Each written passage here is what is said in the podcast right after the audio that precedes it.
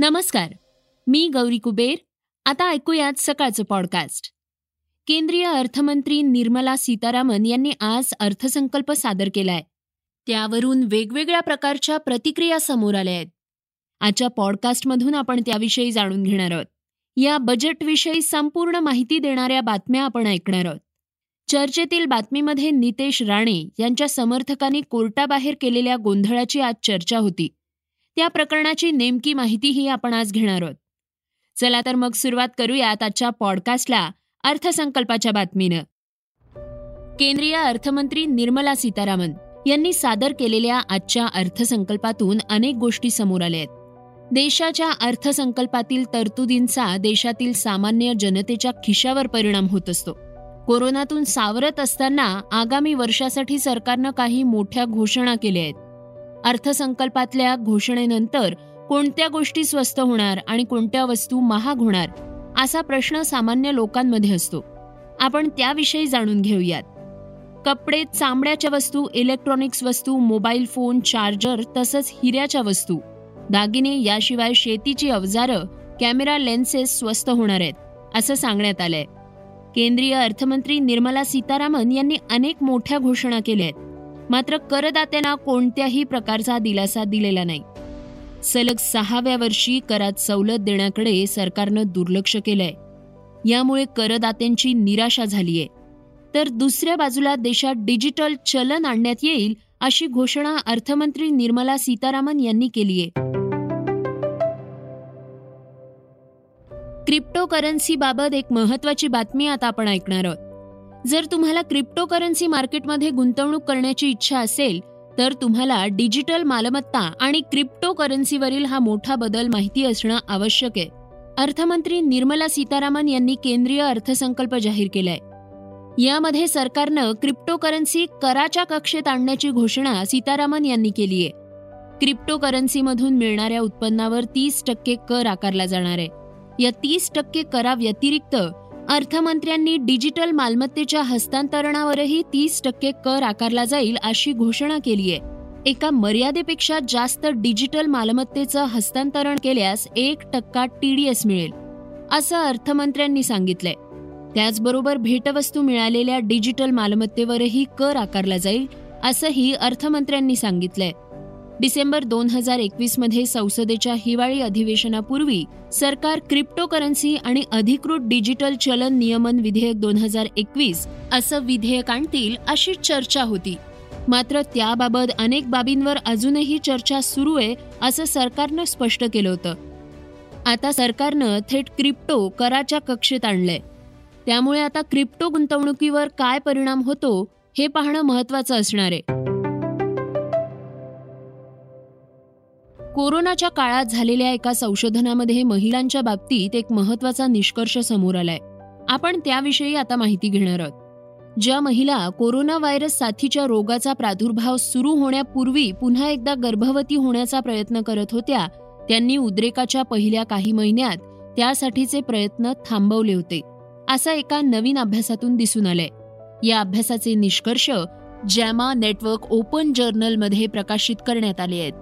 एनवायू ग्रॉसमन school of मेडिसिनच्या संशोधकांच्या नेतृत्वाखाली New York शहरातील एक हजार एकशे एकोणऐंशी मातांच्या सर्वेक्षणात असंही आढळून आलंय की एक तृतीयांश महिला ज्यांनी कोरोना महामारी पूर्वी गर्भवती होण्याचा विचार केला होता परंतु त्यासाठी प्रयत्न सुरू केले नव्हते त्यांनी सांगितलंय की अजूनही त्या पुन्हा गर्भवती होण्याचा विचार करत नाहीयेत.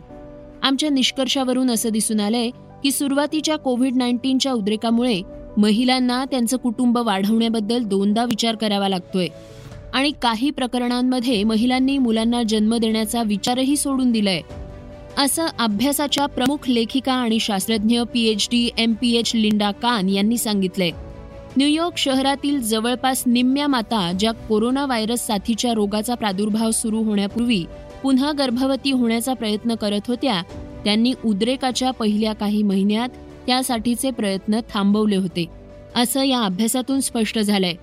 आरोग्य आणि आर्थिक परिणामांपलीकडे साथीच्या रोगाचं संभाव्य दीर्घकाळ टिकणाऱ्या परिणामांचं हे आणखी एक उदाहरण आहे. आता आपण जाणून घेणार आहोत आजच्या वेगवान घडामोडी.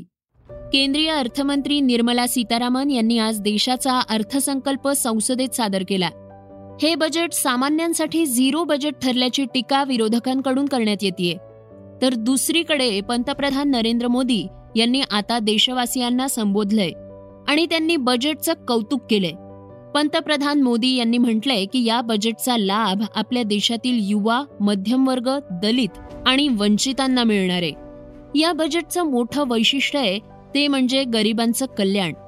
प्रत्येक गरीबाकडे पक्क घर नळानं पाणी त्याच्याजवळ शौचालय गॅसची सुविधा या सगळ्यांवर विशेष लक्ष देण्यात आलंय. यासोबत आधुनिक इंटरनेट कनेक्टिव्हिटीवरही जोर देण्यात आलाय. हिमालयाच्या पूर्ण पट्ट्यात जीवन सोपं व्हावं ही बाब लक्षात घेता नवी घोषणा करण्यात आली आहे. हिमाचल उत्तराखंड जम्मू काश्मीर अशा क्षेत्रांसाठी पहिल्यांदा पर्वतमाला योजना घोषित करण्यात आली आहे. दहावी बारावीच्या विद्यार्थ्यांना आंदोलनासाठी भडकवल्याप्रकरणी अटक करण्यात आलेल्या हिंदुस्थानी भाऊ उर्फ विकास पाठकला आता चार दिवसांची पोलीस कोठडी सुनावण्यात आली आहे. सोमवारी राज्यभरात दहावी बारावीच्या परीक्षा ऑनलाईन घेण्यात याव्यात या मागणीसाठी लाखो विद्यार्थी रस्त्यावर उतरले होते. या प्रकरणी विद्यार्थ्यांना हिंदुस्थानी भाऊ उर्फ विकास पाठक यांना भडकवल्याचा आरोप करण्यात आला होता. धारावी पोलीस ठाण्यात या प्रकरणी गुन्हा नोंदवण्यात आल्यानंतर विकास पाठक इक्रार खान वखार खान यांची चौकशी करण्यात आली आहे. त्यानंतर दोघांना धारावी पोलिसांनी अटक केली आहे. आजच्या अर्थसंकल्पात आणखी एक महत्वाची घोषणा करण्यात आली आहे. त्यात परदेशात जाणाऱ्यांसाठी अर्थसंकल्पात मोठी तरतूद करण्यात आली आहे. आता त्यांच्यासाठी ई पासपोर्ट सेवा सुरू होणार असल्याचं अर्थमंत्र्यांनी सांगितलंय. पासपोर्टमध्ये चिप येणार आहे. दोन हजार बावीस तेवीस पासूनच चिप ई पासपोर्ट प्रसिद्ध केले जाणार आहेत. ई पासपोर्ट हा सामान्य पासपोर्ट सारखाच दिसतो. या पासपोर्टमध्ये ड्रायव्हिंग लायसन्स प्रमाणे एक छोटी इलेक्ट्रॉनिक चिप असते. या चिपमध्ये तुमचं नाव जन्मतारीख पत्ता आणि इतर तपशील साठवली जाते. यामुळे मायक्रोचिप इमिग्रेशन काउंटर्सना प्रवाशांची त्वरित पडताळणी करता येईल आणि त्यांचा वेळ वाचेल. शिवाय बनावट पासपोर्टचं प्रमाणही कमी होणार असल्याचं सांगण्यात आलंय. आशियाई आणि कॉमनवेल्थ गेम्स पूर्वी केंद्र सरकारनं क्रीडा क्षेत्राला मोठा दिलासा दिलाय. केंद्रीय अर्थमंत्री निर्मला सीतारामन यांनी या बजेटमध्ये चालू वर्षी क्रीडा क्षेत्रासाठी तीन हजार बासष्ट कोटींची तरतूद केली आहे. आशियाई क्रीडा आणि राष्ट्रकुल स्पर्धेच्या पार्श्वभूमीवर सरकारनं खेळाडूंना तीनशे कोटींच्या बूस्टसह प्रोत्साहन देण्याचा प्रयत्न करण्यात आलाय. दोन हजार सोळा पासून खेलो इंडिया या योजनेअंतर्गत सरकार क्रीडा क्षेत्राला प्रोत्साहन देत आहे स्पोर्ट्स अथॉरिटी ऑफ इंडिया आणि राष्ट्रीय क्रीडा फेडरेशनच्या तुलनेत खेलो इंडियासाठी मोठ्या तरतुदी करण्यावर सरकारनं सकारात्मकता दाखवलीय. श्रोत्यांनो आता आपण ऐकणार आहोत आजची चर्चेतली बातमी. शिवसैनिक संतोष परब यांच्यावर जीव घेण्या हल्ल्याप्रकरणी आमदार नितेश राणे यांचा अटकपूर्व जामीन सिंधुदुर्ग सत्र न्यायालयानं फेटाळलाय. यावेळी पोलिसांनी त्यांना न्यायालयाबाहेर अडवलं. दरम्यान त्यांच्या मदतीसाठी त्यांचे मोठे भाऊ माजी खासदार निलेश राणे पुढे आले होते. यावेळी पोलिसांसोबत त्यांची बाचाबाची झाली. त्यामुळं कोर्टाच्या परिसरात काही काळ तणावाचं वातावरण होतं. या प्रकरणी नितेश राणे यांचे वकील सतीश माने शिंदे यांनी प्रतिक्रिया दिली आहे ते म्हणाले जज साहेबांनी ऑर्डर पास केलेलं आहे की दहा दिवसाचा मुदत दिल्यामुळे सुप्रीम कोर्टने सुप्रीम कोर्टाने दिल्यामुळे त्याला कस्टडीमध्ये घेता येणार नाही आणि आपलं रायटिंगमध्ये अप्लिकेशन केलं नाही आहे की की आम्ही सबमिट करणार आहोत. त्याच्यामुळे त्यांनी ऑर्डर पास केलेलं आहे. पोलिसांचं दादागिरी आहे आणि सर्वोच्च न्यायालयाचं उल्लंघन आहे. त्यांना कुठल्याही परिस्थितीमध्ये नितेश राणे यांना अटक करायचं आहे ते कधी होणार नाही. अवमान केलेला आहे आम्ही सुप्रीम कोर्टात मांडणी करू त्याच्याबद्दल. त्यांना कोणी त्यांना कोणी हात नाही लावू शकत. हात लावलं तर सुप्रीम कोर्टाची ऑर्डर उल्लंघन होईल कंटेम्प्ट होईल. तुम्हाला अप्लिकेशनची कॉपी नंतर देऊ तुम्हाला सगळ्यांना. आणखीन एक अर्धा तासात अप्लिकेशन होऊन जाईल. फाईल होऊन जाईल. अटकपूर्व जामिनासाठी सुप्रीम कोर्टात गेल्यानंतर कोर्टानं त्यांना कनिष्ठ न्यायालयात जाण्याचा सल्ला दिला होता. त्यानुसार नितेश राणे यांनी सिंधुदुर्ग सत्र न्यायालयात अर्ज दाखल केला. पण हा अर्ज फेटाळल्यानंतर नितेश राणे आपल्या कारमधून घरी निघालेले असताना पोलिसांनी त्यांच्या कारसमोर आपली वाहनं लावत त्यांना घेराव घातला होता. त्यानंतर माजी खासदार निलेश राणे यांनी तुम्ही कोणत्या नियमात अडवलाय असा सवाल पोलिसांना विचारला. यावेळी पोलिसांसोबत काही काळ त्यांची बाचाबाची झाली. श्रोत्यांनो हे होतं सकाळचं पॉडकास्ट उद्या पुन्हा भेटूयात. धन्यवाद. Research and script Yugandhar Tajane. वाचा बघा आणि आता ऐका आणखी बातम्या.